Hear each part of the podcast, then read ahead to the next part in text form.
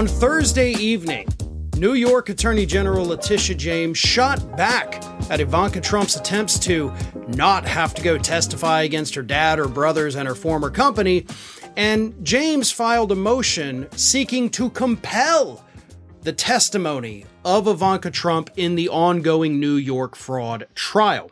Now, here's the way this saga has broken down so far.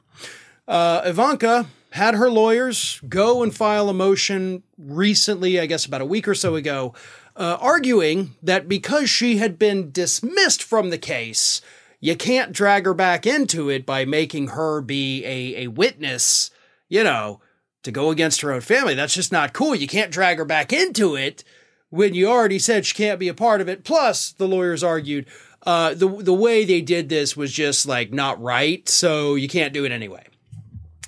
Well, Letitia James, as I said, filed her own motion, and her motion says this. Miss Trump was served properly at the New York addresses and actual place of business of multiple entities that are under her control. She should be compelled to testify in this proceeding. So the first part, of course, is knocking down their little argument that, oh no, you, you served her wrong. James like, no, I didn't. I actually went to her business and did it there where she is. And you claim she doesn't live in New York, but why does she have businesses here, right? So James gets a point on that. And then she continues. But even beyond that, Miss Trump remains financially and professionally intertwined with the Trump organization and other defendants and can be called as a person still under their control. Finally, Ms. Trump has been and remains a litigant in the OAG's concurrent, still active special proceeding and appeared in and litigated this action without contesting personal jurisdiction. These are sufficient, ample bases to compel Miss Trump's testimony. I gotta tell you, um, kind of feel like the courts are going to side with Letitia James on this. She actually makes real, valid arguments, whereas Ivanka's lawyers are just kind of throwing everything at the wall to see what sticks, and none of them are actual valid legal arguments either. So, not exactly sure their strategy on that, but it doesn't appear that it's going to work. Not to mention the fact that simply being dismissed from being a defendant in a lawsuit does not in any way prohibit you from coming back and having to testify. Like that's not a thing. That that's legally not a thing that exists. So for her lawyers to even try to make that argument either proves that they have no real argument or worse for Ivanka, it proves that they're really, really bad lawyers if they're making an argument that doesn't legally exist. So, however you slice it, she is not getting very good legal advice or representation, which is probably why she doesn't want to testify in the first place. Let's be honest here. Ivanka's name, as Letitia James had pointed out when she initially filed the lawsuit and Ivanka was included, Ivanka's name is all over these documents. It's all over them. She was involved in some of the meetings. So she is a witness. She knows what happened. Again, she signed the frickin' paperwork. So she should testify. And at that point, she's left, as I discussed about a week ago, with two options she either throws her whole family under the bus by testifying truthfully, or she tries to protect her family and ends up getting popped for perjury. Those are pretty much her two options. And given the pathetic legal arguments of her lawyers, she's going to have to decide which one of those two options she's going to go with.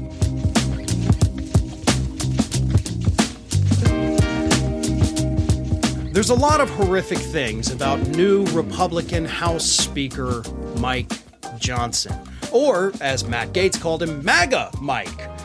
But a disturbing clip from 2016 emerged this week following yet another uniquely American tragedy in which Mike Johnson actually blamed the teaching of evolution to kids in school as the reason why we have so darn many shootings here in the United States. This clip was unearthed by Midas Touch, and this is what Johnson had to say. This was again 2016. He was delivering a sermon for for some reason, uh, but anyway, this was at the uh, uh, Preserving Liberty at Christian Center Shreveport in 2016. promoting his legal ministry, whatever the hell that is. He says, quote, and people say, how can a young person go into their schoolhouse and open fire on their classmates? Because we've taught a whole generation, a couple generations now of Americans, that there's no right or wrong, that it's about survival of the fittest, and you evolve from the primordial slime. Why is that life of any sacred value? Because there's nobody sacred to whom it's owed. None of this should surprise us.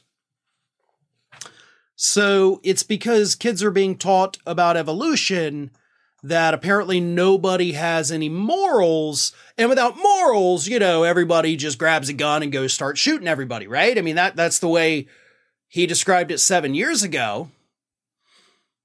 That's not the problem. And then, of course, this week in an interview with Sean Hannity after he was elected speaker, uh, Johnson goes out there and says, like, oh, the problem is people's hearts.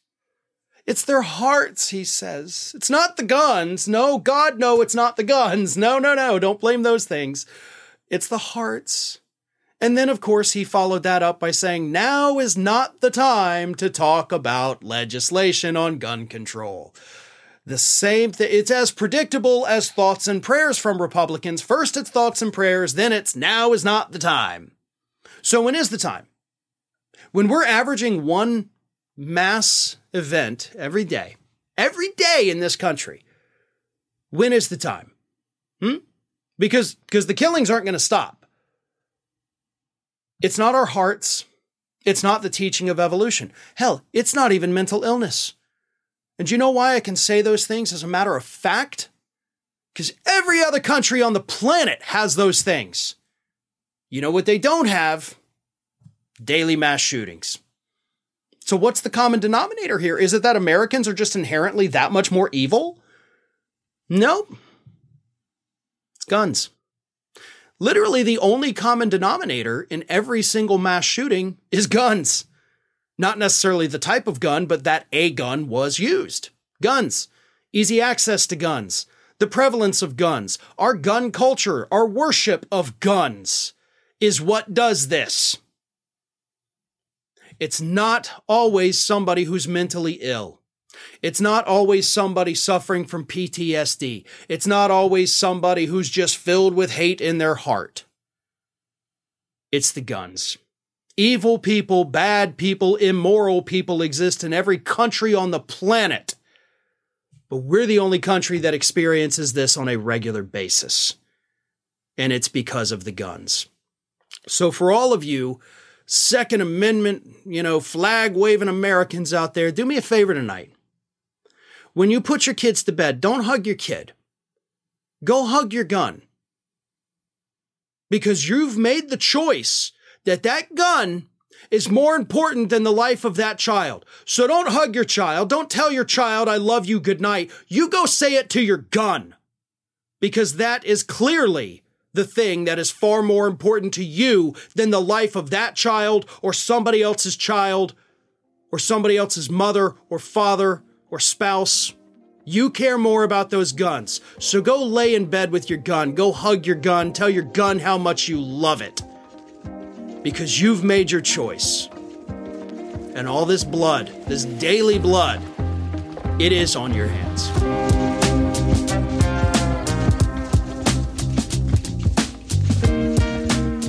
Trump's lawyers are not giving up the argument that he has full and total presidential immunity from being prosecuted for literally anything that happened while he was president of the United States. In a court filing this week, highlighted by a Twitter user at Myth Serene, she points out that in their latest filing this week, Trump's lawyers aren't just arguing that he has immunity, they're actually now trying to argue that he has immunity for eternity. For anything, everything he may have done because he was president, you can never, ever, ever prosecute him. Here's what they wrote, literally from the filing quote, just as he cannot be constrained by fear of civil lawsuits, so too should he be protected from the much more potent specter of criminal prosecution.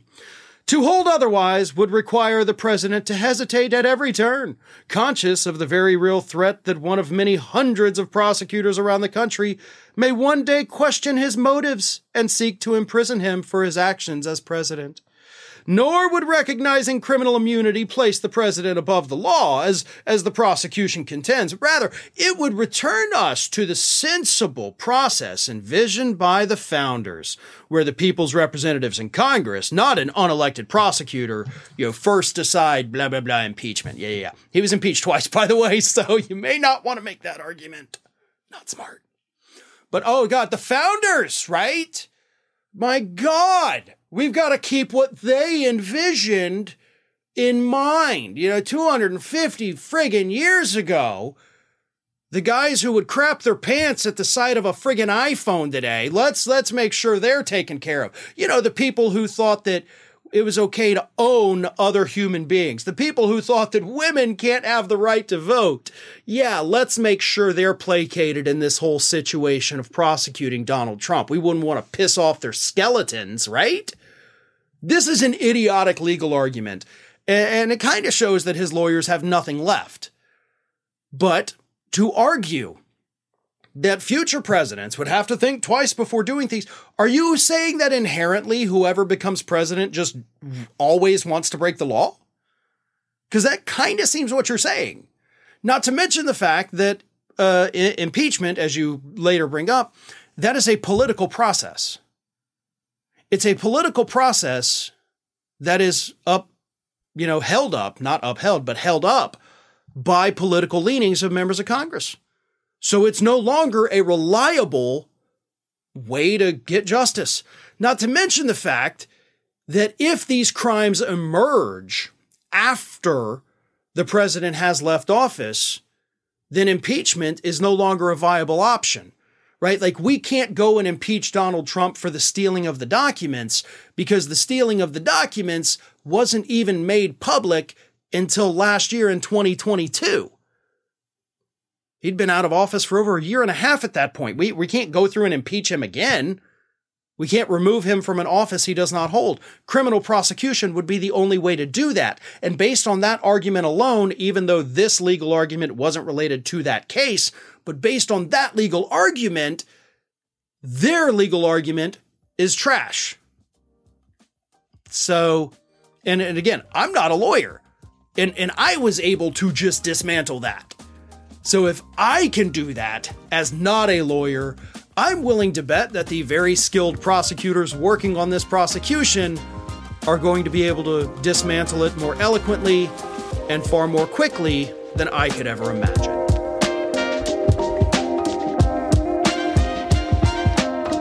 Thanks for listening to today's Farron Balanced Daily. Stay up to date with all of our content by finding us on YouTube at youtube.com slash Farron Balanced and follow me on Twitter, Facebook, and Instagram at fair and balanced.